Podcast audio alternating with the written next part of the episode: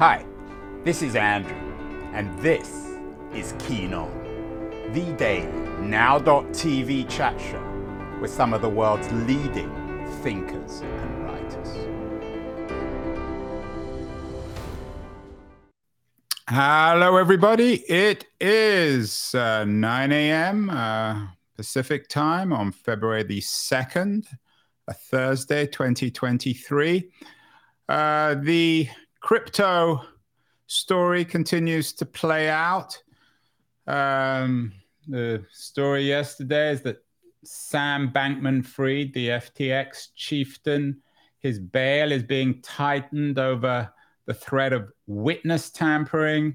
Um, apparently, the judge ruled that he must stop contacting former employees of FTX. It's beginning to increasingly sound like some sort of mob trial. He might not look like the Godfather, but maybe he is the digital version.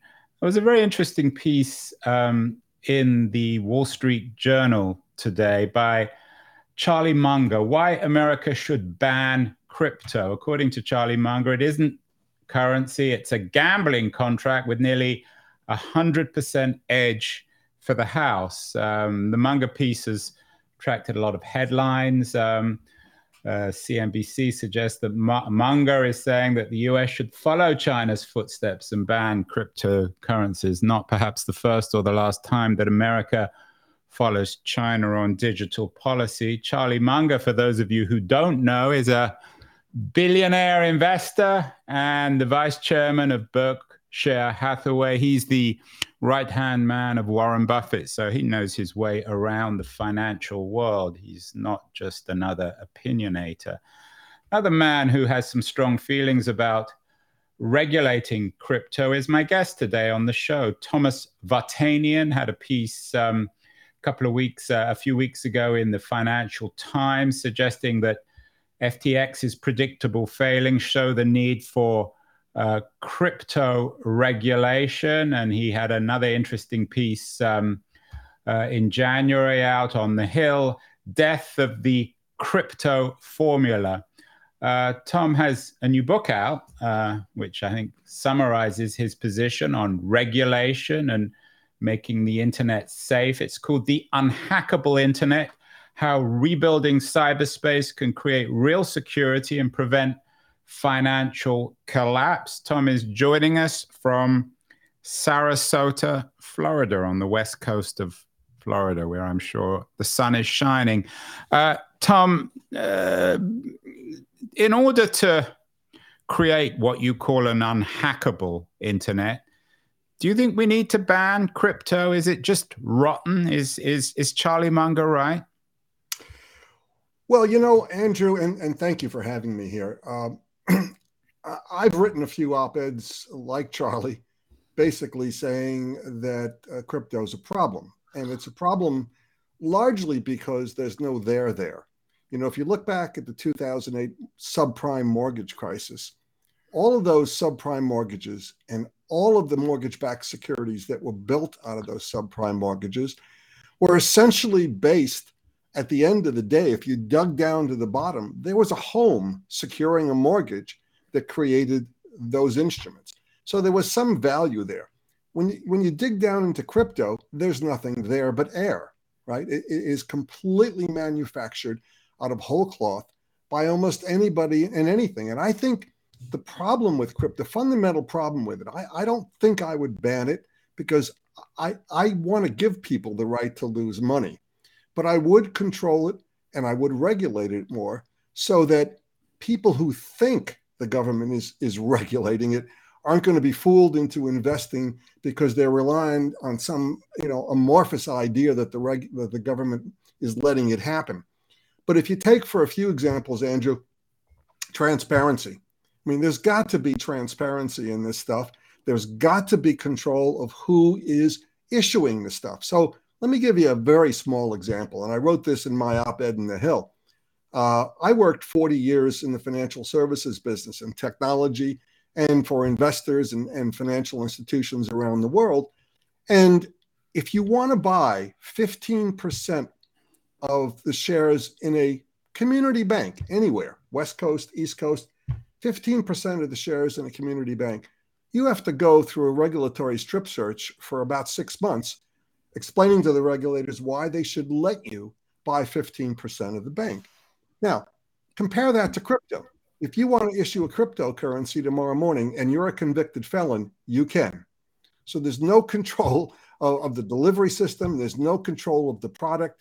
And my goodness, if you look back at the history of financial services and all of the uh, financial disasters and panics we've had, that's a perfect formula for a disaster to have no control, no limitation on the kinds of people that can be involved in the business and what they can do. Tom, uh, next week I hope to have uh, another uh, big time uh, tech security expert, Bruce Schneier, on the show. He has an interesting new book out next week, like yours A Hacker's Mind How the Powerful Bend Society Rules and How to Bend Them Back. If you compare, though, your theses, um, Schneier is in the business of trying to control the hacker's mind. You, you seem to be suggesting um, that the problem isn't so much the ethic of hacking, but the internet. Um, how do we create an unhackable internet? It sounds like a contradiction in terms. Does it mean yeah. entirely re-architecting the whole thing? And how realistic is that? Yeah, so I, I lay it out in the book. And by the way, uh, Bruce is uh, is one of my idols. I cite him in the book uh, several times. I yeah, he's one of all our idols. He's he's really good.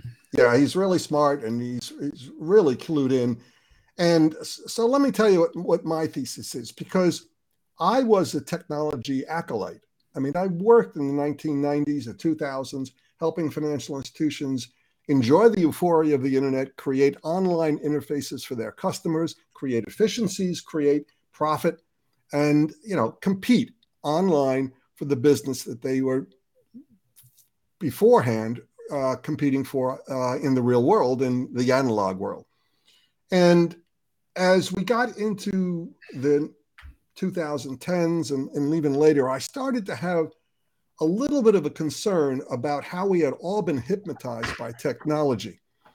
And I finally concluded, uh, after doing it for 30 years, that we had all been captured and hypnotized by the euphoria of technology, and we hadn't stopped to think about the security risks that we were creating. And so, what I've now suggested, and I think this is a dialogue and a discussion that has to happen at this point, I've suggested that we created the wrong internet.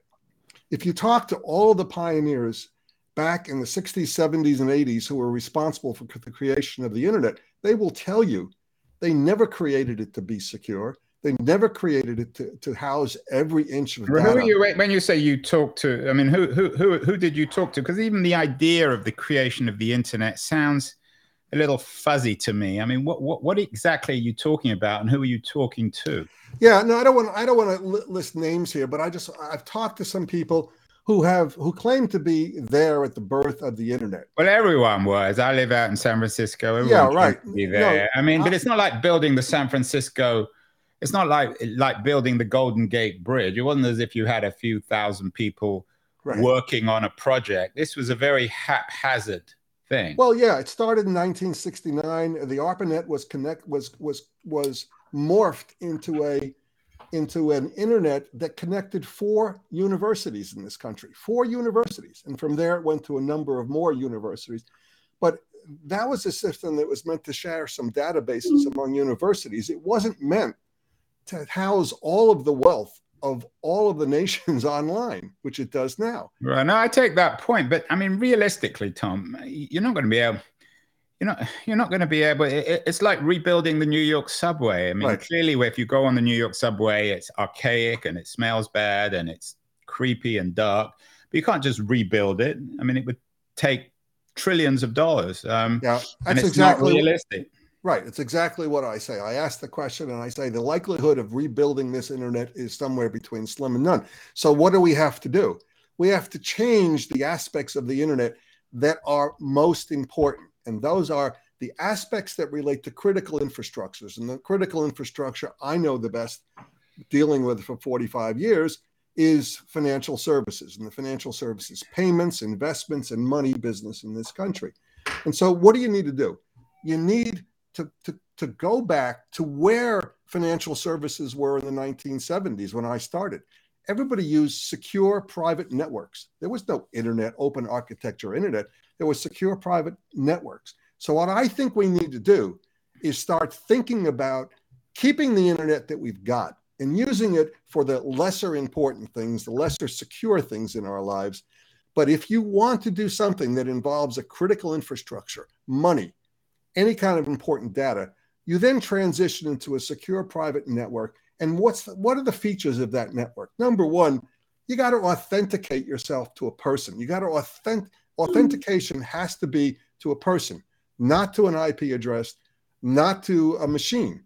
We have to know who's wandering around in cyberspace. This anonymity thing is really, really dangerous. You can but see isn't that, isn't that the, the, the de facto fix that's actually happening? If you go, you know, I bank at Wells Fargo. I can't access my account without uh, authenticating myself, and that's true of most financial networks online. No, you're authenticating an IP address or a machine. You're not a, uh, authenticating a person. And that takes lots of different software, biometrics, and other things that we're not using right now. And why are we not using these things? Because they're inconvenient, right? Nobody wants to inconvenience, inconvenient the consumer and to, to create better authentication, better transparency. Zero trust architecture, the government's talking about. Joe Biden put out an executive directive on zero trust architecture in the government. All of those things slow down the internet. All of those things create costs, and nobody wants to do them because they think it's inconvenient. It's okay the way it is. Well, the problem is being okay the way it is, is we are on a trajectory to all kinds of financial armageddons and all kinds of problems what, what's the worst case? You, you, um, your last book uh, for people watching. Uh, Tom is clearly not shy. He has a big picture of uh, his last book, 200 Years of American Financial Panic. The, the new book, The Unhackable Internet, is next to it. Uh, I mean, what's the worst case scenario, Tom, of what could go wrong on the financial front when it comes to financial collapse? Is it a, yeah. is it, is it a crypto scam? Is it hacking? Uh, hacking, uh, I don't know, Wells Fargo or Amazon or Google? Yeah. So uh, let me give you an example from the real world. And look, there have been denial of service attacks on 16 major banks in this country over the last 10 years. There have been ransomware attacks. There have been all kinds. Of been there have been hacks that have taken hundreds of thousands of files. But here's the real financial Armageddon that that's that that could happen and has happened. So in Estonia in 2007, in Ukraine, they have actually woken up and their money has been gone. Your account is gone. Your banking facility is gone. And that's a Russian orchestrated. The, uh, they, what people the, call yeah. the, the the first digital world war, or the first digital war. Yeah, and and the allegation is the Russians have been behind that. But, Which is you know, more than an allegation. It's it's probably pretty certain, isn't it, Tom? Well, I, you know, I, I, everybody seems to think it's certain, but as a lawyer, I never decide certainty unless I touch and feel and smell it myself, mm. uh, and, and I haven't done that here. But look, if you take all of the different pieces and parts of hacks and cyber attacks and and stealing of informations and corrupting of systems that have happened around the world, and there are thousands, thousands of them, and there's uh, you know, you can see that if all of those happened at one time in one place, everything would stop. You, you, you wouldn't be able to do anything. In the book, I give an example that starts with somebody going to a coffee shop and trying to use the app on his phone, which has been corrupted by a game that was downloaded onto the phone, that then moves the, the malware into the, the coffee shop's national system that then moves to its bank and then moves to ATMs and all everything. Right. Else. So so it's I wonder, Tom, if you can separate what's happening on the internet from what's happening more broadly in our financial world. We've done a number of shows on financial corruption and, te- and kleptocracy. We did one earlier this week with Frank Vogl, a distinguished American anti-corruption person. I'm doing one actually later today with Raymond Baker has a new book out, Invisible uh, Trillions. We've done work with Tom Burgis. He has a important book out, Kleptopia. Um, so, h- how is this separate from the broader crisis, if you like, of um, the the corruption of our financial system itself? Yeah. Yeah. So here's here's that's a terrific question because that merges these issues. They merge at a particular point. I mean, why do we keep having Bernie Madoffs? Why do we keep having Sam Bankman Frieds? Uh, and here's the answer to that question. Today in this country, we have a system that focuses regulation, prudential regulation, not just you know disclosure regulation, but prudential regulation. What I mean by that is regulators tell you if you can be in business, how much capital you have to have, how much liquidity you have to have, when you can merge, when you can pay a dividend, and when you can close the company. That's prudential regulation, not just disclosure regulation. So all of that is focused on banks today. Why is it focused on banks? Because that system was invented in the 1930s after the Great Depression. In the 1930s, after the Great Depression, banks controlled 95% of the financial services economy in this country. Well, look at what's happened. Since the 1930s, banks now control about 35% of the financial services economy. The other 65% is in a whole range of private equity, hedge funds, crypto, insurance companies, uh, retail, non bank financial providers, fintechs, all of them take up the other 65%. And guess what? They're not prudentially regulated. So here's the problem we've got 100% of government regulatory resources regulating 35% of the market. Now, yeah, it's know, really it's a really important point, particularly given that, of course, um, the Great Depression happened not because of the Wall Street crash, but because of the the banking crisis in the 1930s. So is that replicable? That that that those seventy percent, if they all went out of business tomorrow, if we lost all the fintechs and all the credit card companies and all the other unregulated financial institutions, Tom, would we be back in the Great Depression?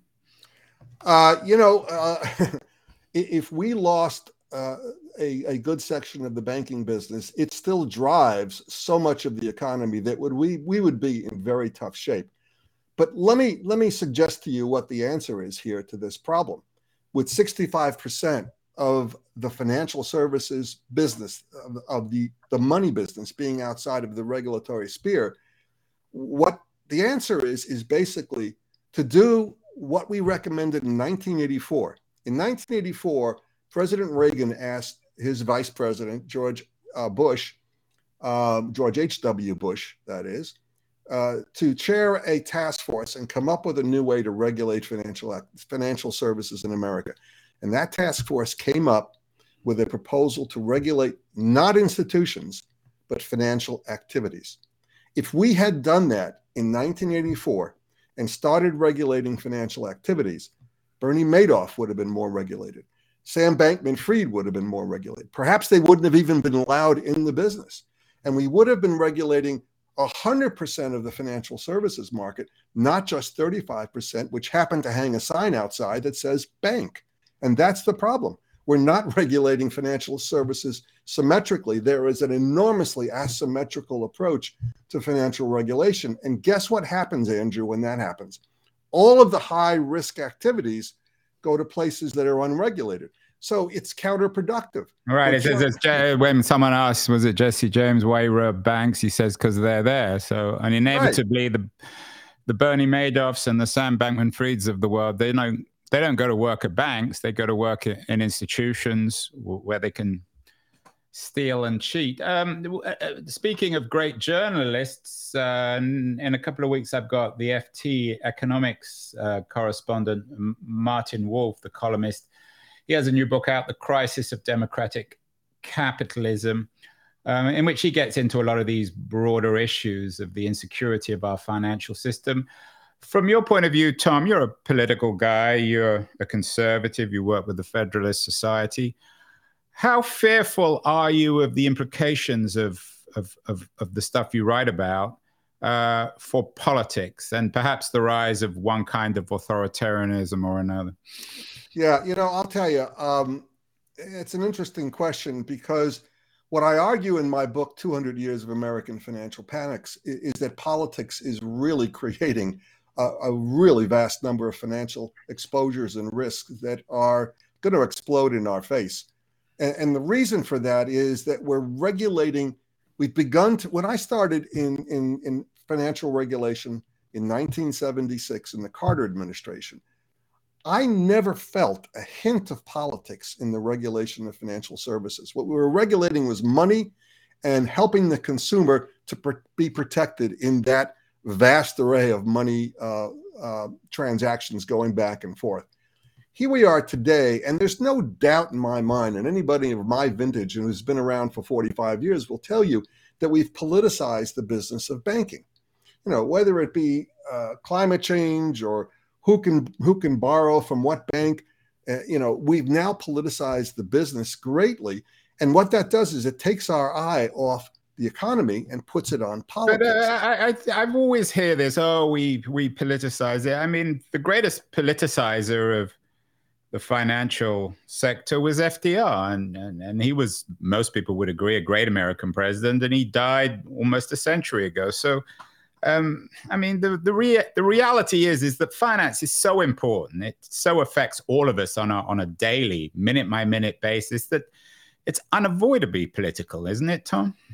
Well, no, I think it's getting. I I would I would differ with that. I, I has in the past, as I said, not been political, and it is getting more and more political because because the politicians realize it's a choke point on the economy.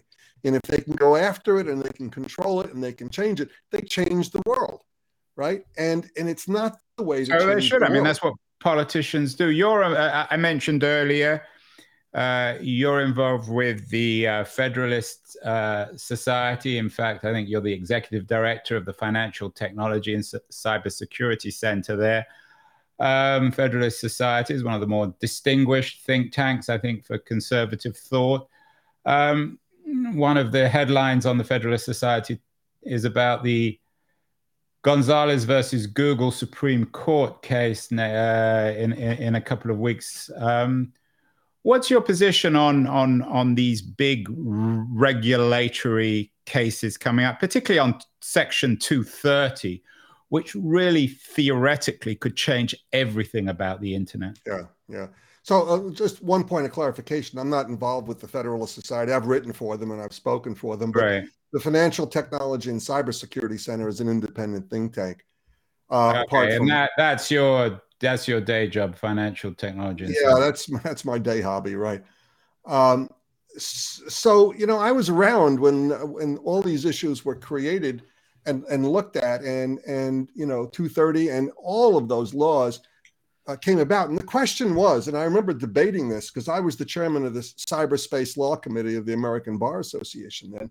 We were debating this back and forth. And the question was when you set up this digital parking lot, eBay, Amazon, Google, whatever it is, and you're allowing everybody to put stuff on in your parking lot as if it was a garage sale in a parking lot should you be liable for what the people are doing in that parking lot? And the conclusion that was drawn is, well, you're just the guy who who who, who opened up the parking lot. You didn't have anything to do with what was being sold, what was being said.